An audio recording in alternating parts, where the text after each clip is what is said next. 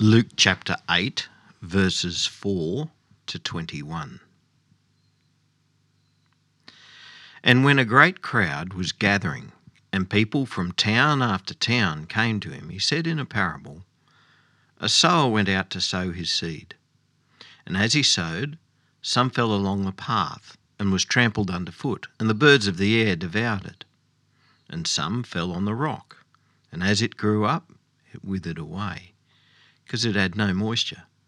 And some fell among the thorns, and the thorns grew up with it and choked it. And some fell into good soil and grew and yielded a hundredfold. As he said these things, he called out, He who has ears to hear, let him hear. And when the disciples asked him what this parable meant, he said, To you it has been given to know the secrets of the kingdom of God. But for others, they're in parables, so that seeing they may not see, and hearing they may not understand. Now, the parable is this the seed is the word of God. The ones along the path are those who have heard. Then the devil comes and takes away the word from their hearts so that they may not believe and be saved. And the ones on the rock are those who, when they hear the word, receive it with joy, but these have no root. They believe for a while, and in time of testing fall away. And as for what fell among the thorns, they are those who hear, but as they go on their way, they're choked by the cares and riches and pleasures of life, and their fruit does not mature. As for that in the good soil, they are those who, hearing the word, hold it fast in an honest and good heart and bear fruit with patience. No one, after lighting a lamp, covers it with a jar or puts it under a bed, but puts it on a stand so that those who enter may see the light. For nothing is hidden that will not be made manifest, nor is anything secret that will not be known and come to light. Take care then how you hear. For to the one who has, more will be given, and from the one who has not, even what he thinks he has, will be taken away. Then his mother and brothers came to him, but they could not reach him because of the crowd. And he was told, Your mother and brothers are standing outside, desiring to see you. But he answered them, My mother and my brothers are those who hear the word of God and do it. Days like today are going to be, it's one of the rare times that I don't feel completely out of my depth. Uh, I'm a farmer. I was born to a farmer and I was raised on a farm, raised to be a farmer. Um, I was then trained to be a farmer, and then I worked as a farmer. And then when mum and dad sold the farm, I then went and worked at the Ag College where I trained other people to be farmers. So here I am teaching you lot the scriptures. Why on earth am I doing that when what I know about is agriculture? And so the parable of the sower, or the parable of the seed and the soil types, this one's one of my favourites because I, I actually feel I know some of this stuff. And so I don't feel completely out of my depth. But before we start, let's pray. Heavenly Father, we thank you for your word. And we thank you for the way that your word speaks to us through everyday examples. Lord, today, as we encounter the sad fact that many who show interest in Jesus do so at a very superficial level, we pray that you would help us to understand why this is so, and that you would help us to not be superficial, but to be all in for Jesus, and to be fruitful in our faith, getting us through to the joyful harvest. In Jesus' name, Amen. Righto, bums on seats. Am I allowed to say that in church? I'm not sure. Not, no, I'm not. too, too late. Um, I can edit it out of the video, perhaps. Um, but th- that used to be the indicator of how church was going, right? You'd, you'd sort of, if you had the, plenty of seats and plenty of people sitting on the seats, well, yep, she's all good. Uh, but this, in this day and age of podcasting and social media and videos and whatnot, um, there's numbers of all different kinds now. There's likes, there's downloads, there's views, there's finishes, numbers, numbers, numbers, numbers. And they seem all very important, but much, much more important than numbers are things like faith, obedience, and endurance through to the harvest. When the numbers were grown for Jesus, um, we're told that a, a great crowd was gathering, and people from town after town came to him. And how did Jesus respond? Well, he told them the parable of the sower. And essentially, the parable of the sower is about how not everyone who comes to Jesus is going to hold his word true, nor are they going to stick with him through to the end. Some will come and, and hear Jesus' teaching and reject it outright. Some will come, and, but they'll be very superficial and their faith will die. Others will start out following Jesus, but then they'll get distracted by worldly stuff. And so they don't get through to the harvest. But then others are going to be the good soil. They're the ones who not only hear the word of Jesus, they hold on to that word, they treasure that word, and they patiently endure through suffering. Basically, they not only hear the word of God, they do it and they live by it through to the harvest. Now, some folk, when they read this parable, they might find themselves asking, oh, all right, well, is, is this type of person saved? And is this type of person saved? And oh, what's, what's, the, what's the cut-off point? Yeah, uh, but you know what? The parable isn't about just scraping through. I mean, to Jesus, that, that sort of thinking is an anathema. It, it, it's, not, it's a nonsense.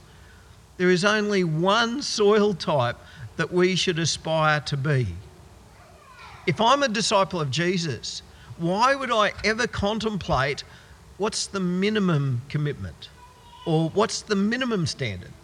Or what's the minimum amount of embracing God's word that I should be doing to make sure that I still manage to scrape through.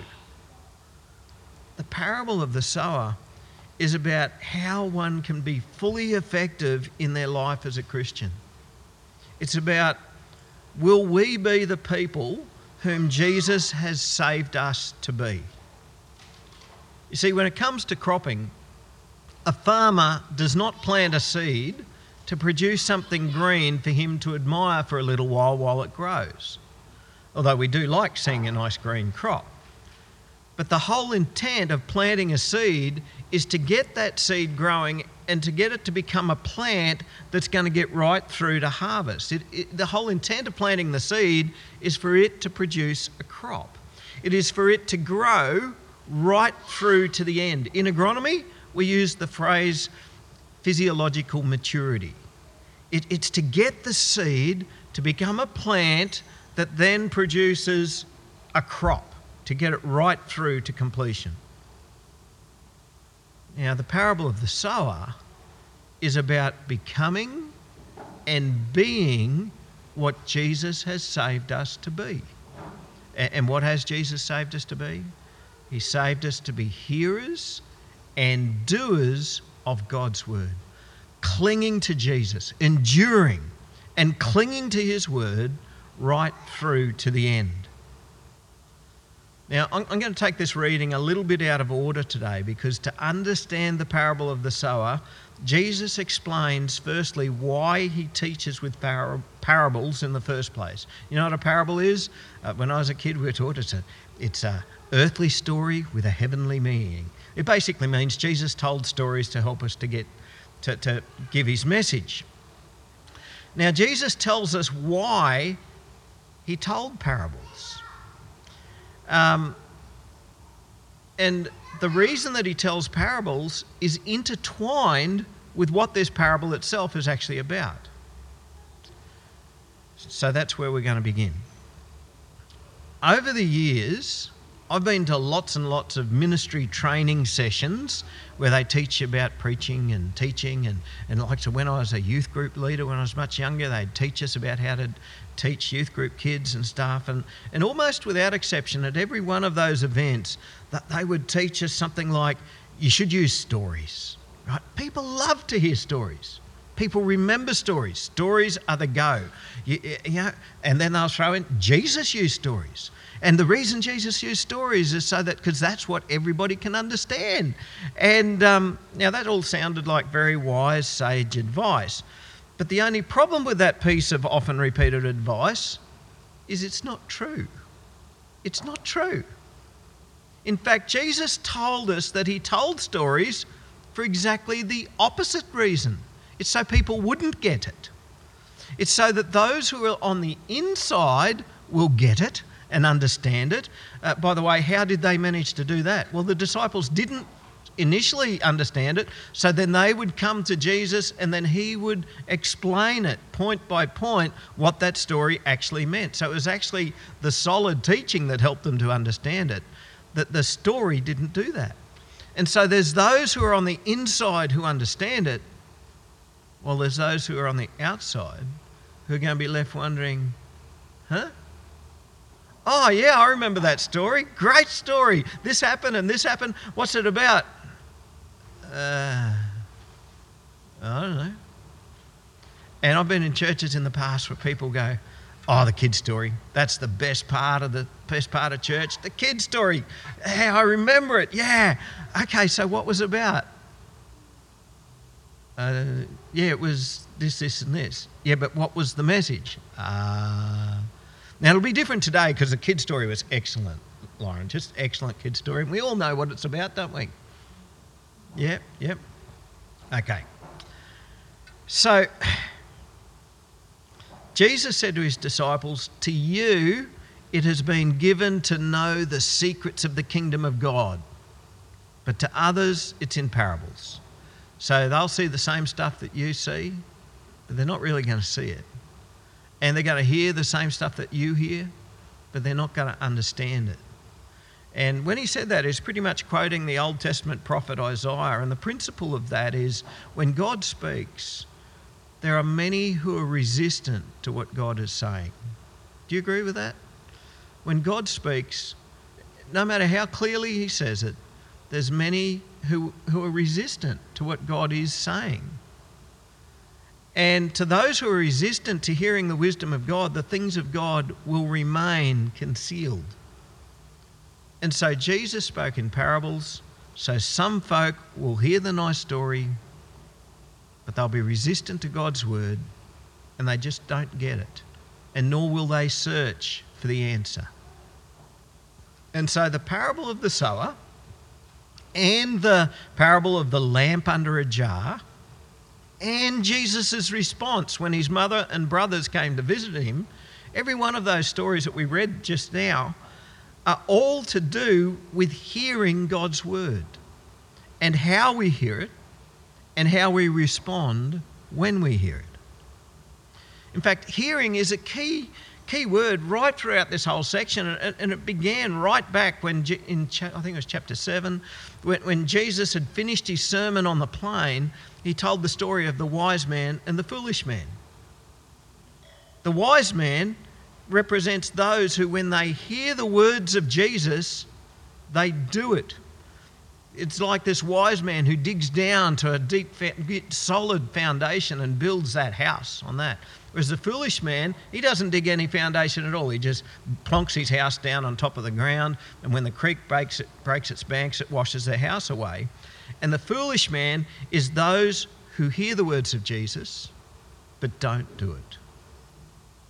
So it's all about hearing, starting back then. And then today, the parable of the sower, when Jesus finishes telling the parable, he tells us what it's about when he says, He who has ears to hear, let him hear. And then when he's given the reason for the parables, he says, So that in hearing they may not understand. And then in the explanation of the parable of the sower, The seed is the word of God, which we are to hear. And, and with each of the three fa- failed soil types, there's those who have heard, those who, when they hear the word, and those who hear. Right? So every one of those three failed soil types all heard the word of God, but they failed. And then those who are the good soil, they are those who, hearing the word, hold it fast. then we move on to the lamp under the jar, and the whole point of that parable is take care then how you hear. And Jesus' response when his mother and brothers come to see him, My mother and my brothers are those who hear the word of God and do it. See, it's all about hearing and how we hear and what we do with what we hear. So, are we listening today? Are we listening? One of you are. Two of you are. Three of you are. I feel like an auctioneer now. Um, all right, so we're, we're listening, but are we hearing? Often, when we read the parable of the sower, we only think in terms of fruitfulness as in how much I can achieve for Jesus or how many converts I can get for Jesus or whatever. And feel free to take that message home with you as well because that's the whole point of a parable. A parable can lead us to, to other sorts of godly teachings and, and um, things as well. Um, by the way, it, it, actually talks about having a hundredfold yield. Now, that's a pretty good yield. Um, if you plant your wheat at, say, 45 kilograms per hectare, hundredfold yield would be four and a half tonne a hectare. That's a pretty good wheat crop. Um, even today, that's a pretty good wheat crop. But back in Jesus' day, that would have been astronomical um, with their primitive farming methods and with the sorts of varieties that they had back then. But in Jesus' explanation, hearing and how we respond to what we hear, that comes up over and over and over again, while fruit is only mentioned twice, and in fact, in the original Greek, it's only mentioned once. The good soil did bear fruit. And even in that, it's more about talking about it got through to the harvest. And so it's more about fruition it came to fruition. It got to be what it was meant to be rather than the actual amount of fruit. So let's get into the parable. Today, if we're planting row crops, and I don't think we've got any row crop farmers here today, but if we're planting row crops, we don't usually use the word sowing anymore. You plant a row crop with a precision planter. But if you're planting a broadacre crop of wheat or barley, you may still use the word sow. Does anyone here use the word sow when you're planting a crop? N- no one. I know a lot of South Australians still use the word sow, um, and a lot of just pure wheat farmers, particularly if they're old, might still use the word sow. That, that's sort of like me. I, I still use the word sow for, for that sort of thing.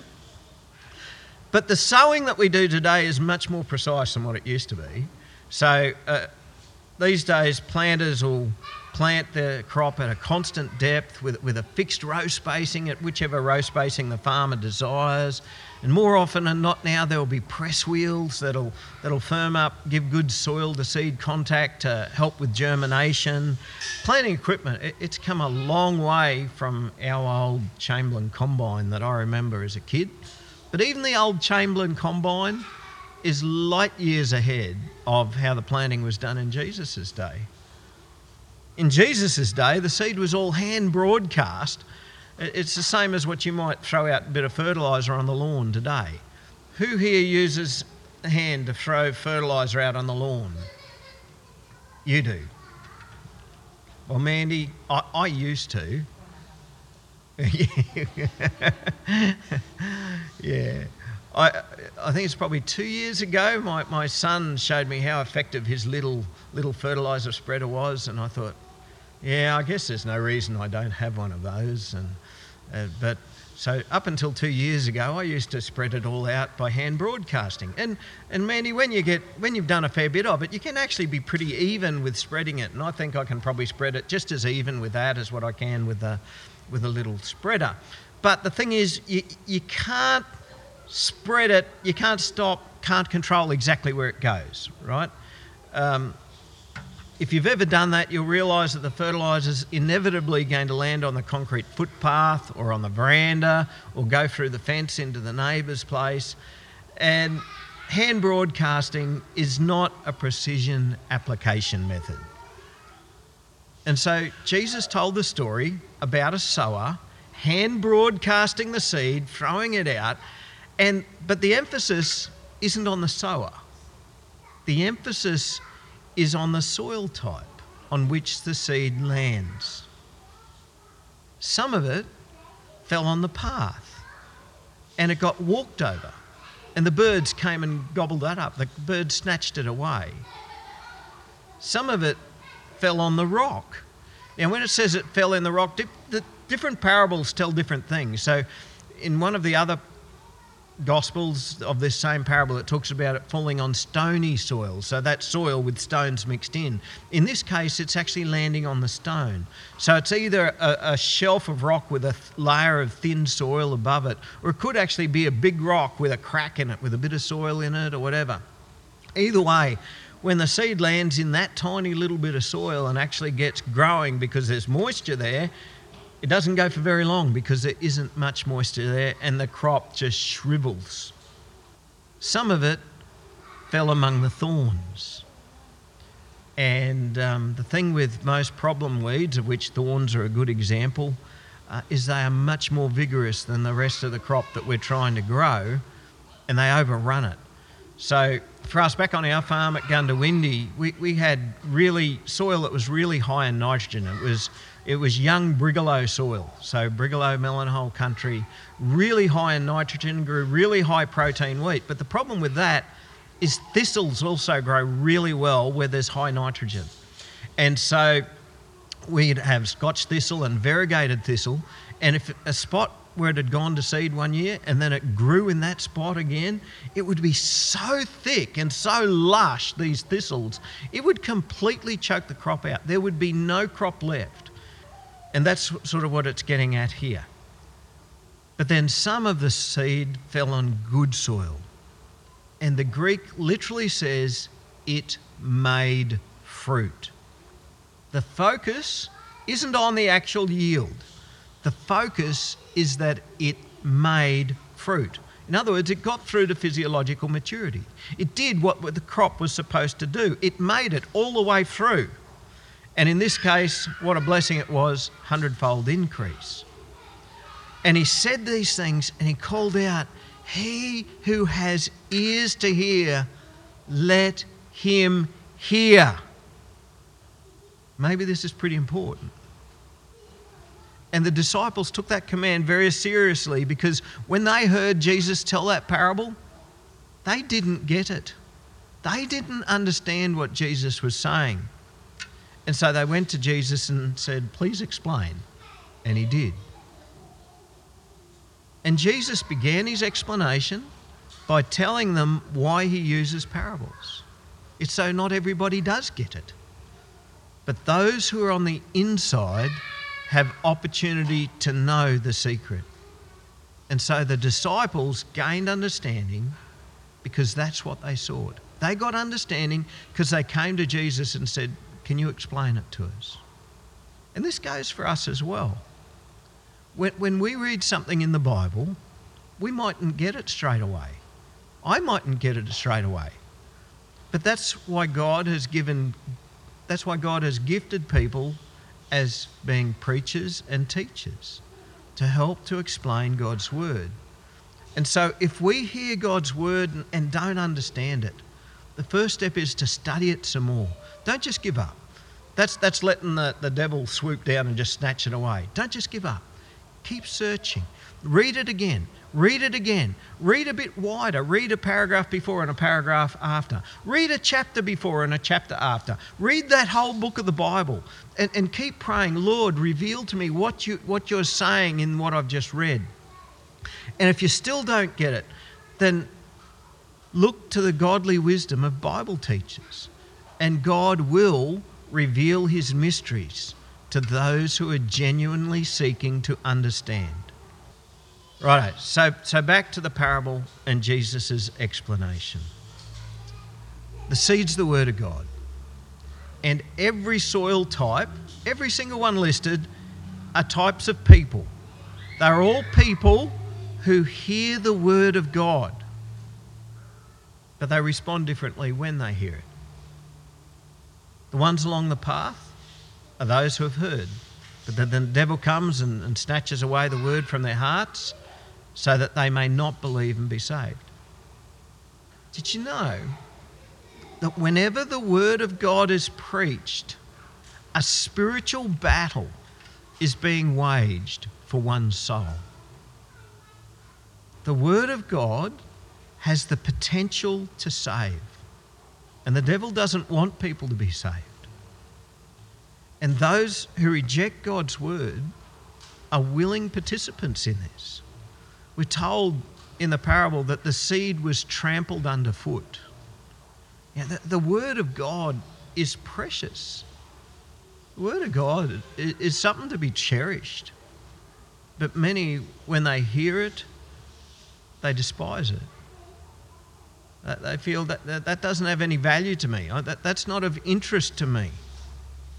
So they hear it, but they disregard it. And that's a, that's a personal decision. That's a personal decision for every one of us when we hear God's word, if we're going to take notice of it or whether we don't. But the thing is, once we've done that and made the decision to reject the word of God, then the devil does something else. He comes in and snatches it away. And so when God's spoken to us through his word, and we go, yeah, I don't think I really want to know about that. You know what? It'll be won't be long, and you won't even think about it again anymore. Because once you reject it, the devil just snatches it away, and it's gone. The next soil type is the soil on the rock. And that's those who, when they hear the word, receive it with joy, but they have no root. They believe for a while, and in time of testing, fall away.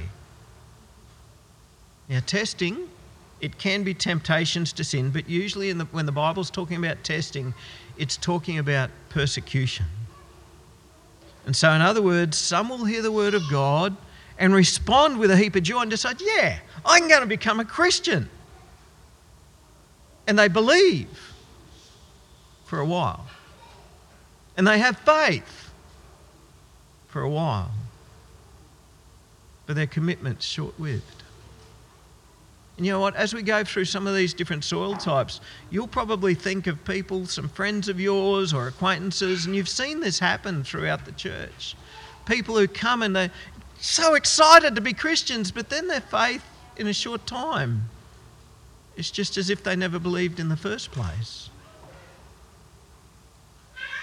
And the example here is as soon as they're persecuted for their faith, and as soon as they experience the cost of being a disciple of Jesus, they fall away. What does it mean to fall away? Well, if you believe in the, the human teaching of once saved, always saved, you're going to have a fair bit of trouble with what this is saying because this is saying they had faith for a while, but then they didn't. And the Greek word that's used here literally indicates removing oneself from a particular relationship. They did have faith for a while. They were in relationship with Jesus, but then at a time of testing, they rebelled and removed themselves from the relationship. And the image that Jesus is using is that of a young plant that's sucked up all the moisture that's there and there's none left and just completely shrivels and it doesn't make it through to the harvest. Then comes the soil with the weeds growing on it. Ah, weeds. The bane of a farmer's life. What do you think of weeds, Mitch? You're not a farmer. I've seen you planting oats and stuff. Weeds, horrid things. Some of the weeds fell among the thorns, and the thorns grew up and choked it. The thorns, by the way, are the cares and riches and pleasures of life. And did you notice the thorns were there all along? The seed fell among the thorns, and the thorns grew up with the faith that was trying to develop. Guess which one won out? It's disastrous to try and grow a crop unless you kill the weeds before you plant it or as you plant it.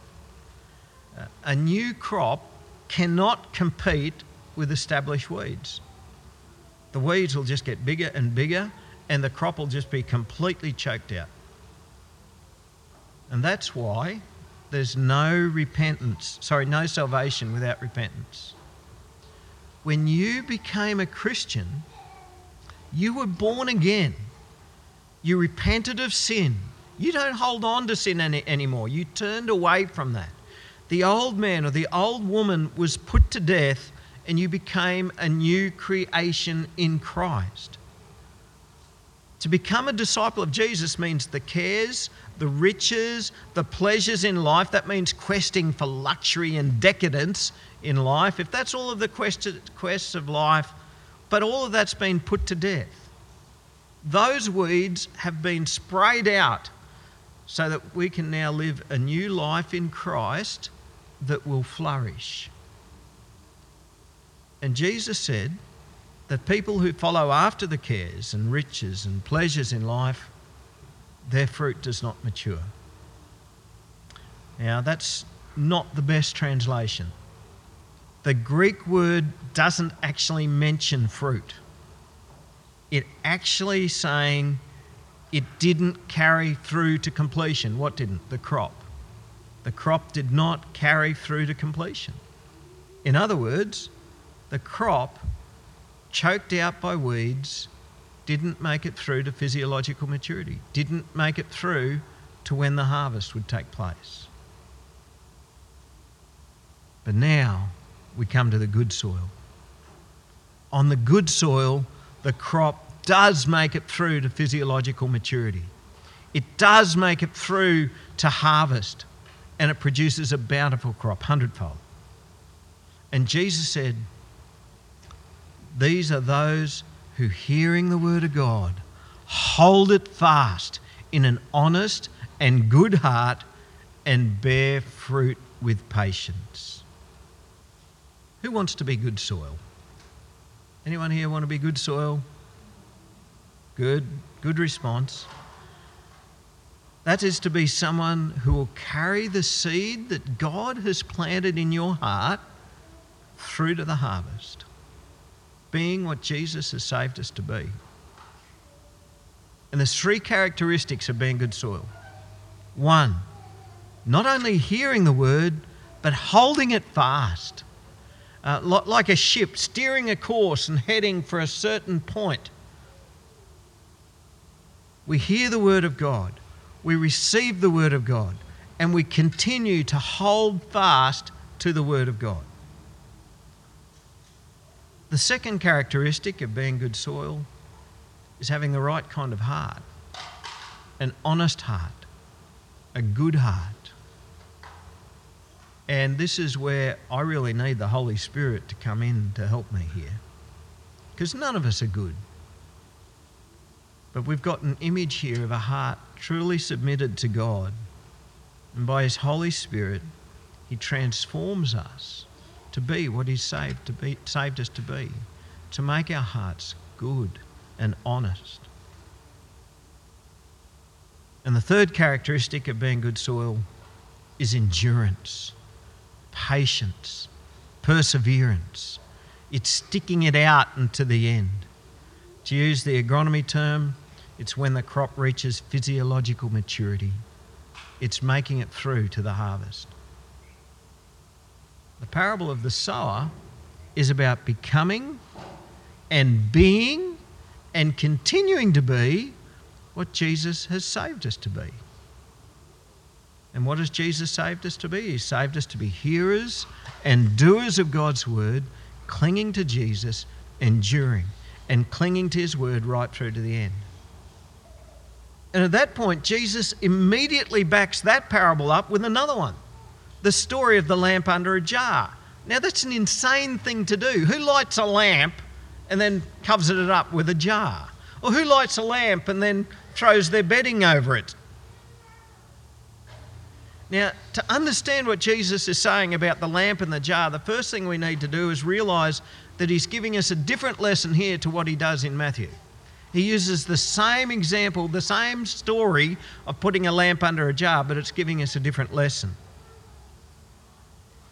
In the Gospel of Matthew, it's about being a witness for Jesus. He's saying, Let your light shine. Let your works, your good works, be seen by men, and then they'll give God glory. Now, that's the way most of us think of this parable of the lamp under a jar.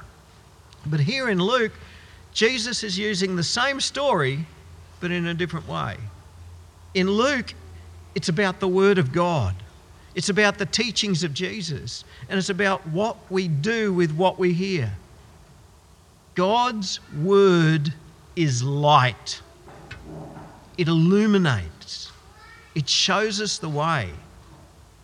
Now, are we going to let God's word illuminate for us? Are we going to let God's word shine for us? Or when we hear God's word, does it make us a little bit uncomfortable and go, I'm not actually sure I want to know about that? And so we cover it up to hear the word of God and to not do it, to not abide by it, is like the three failed soil types in the parable of the sower. But ignoring God's word and ignoring the preaching of Jesus doesn't end well. Because not only does light illuminate, light exposes. I've lived through a few mouse plagues. Um, Robin and I lived in an old caravan through a very bad mouse plague, and it uh, wasn't mouse proof. It wasn't the most lovely of times. Um, Robin keeps reminding me of it. Uh, but if you, you went into a shed during a mouse plague uh, in the night time, there in the darkness, you could hear mice scurrying around and you could hear them gnawing. And you sort of think, oh, I wonder what they're wrecking now. And you, are picturing all your nice precision equipment in the shed and thinking of the wiring looms on those that the mice are chewing on. And then, you, oh, yuck. And then you turn the light switch on, and all of a sudden the mice are there. And in probably a fraction of a second, they do a runner. Right? They're just out of there. Thousands of them. It's horrible. The light exposes. And God's word does the same thing. It illuminates the way for the godly to live. And for those who are godly, the word of God is like putting the light up on a light stand for us to live by. Wow, I can see. I know what's good and evil. I know how God intends me to live, and that's how I'm going to live. But others put the word of God out of sight, out of mind. But that's only going to be temporary. Because there will come a day when nothing is hidden and Jesus returns. And on the day of judgment, all will be exposed.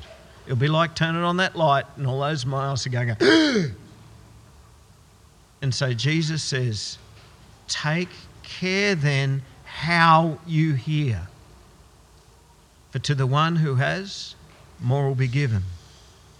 And from the one who has not, even what he thinks he has will be taken away. It's the same lesson as the parable of the sower. Those who hold firm to the word of God and endure will be blessed.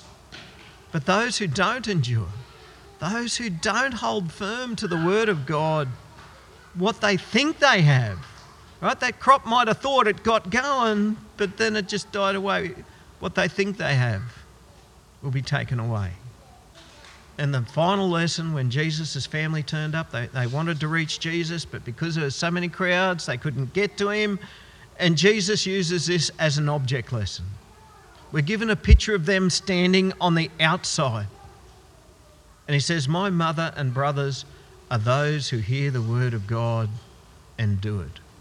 Right? So Jesus wasn't having a dig at his family, it was a lesson for those who are on the inside. His family at that point, they were on the outside.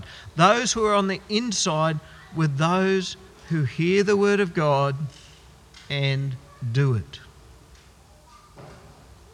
Each one of these stories are all teaching us the one lesson. They're about becoming and being what Jesus has saved us to be. You and I, we've been saved to be hearers and doers of God's word, clinging to Jesus, enduring, and clinging to his word right through to the end. God has planted the seed in our heart with the express intent for us to grow through, for us to endure through to the harvest. And my prayer is that each one of us here would endure, that we would hold fast to the faith that we have, and that we would mature to the day of harvest, holding on to the Word of God and being hearers and doers of God's Word. Amen.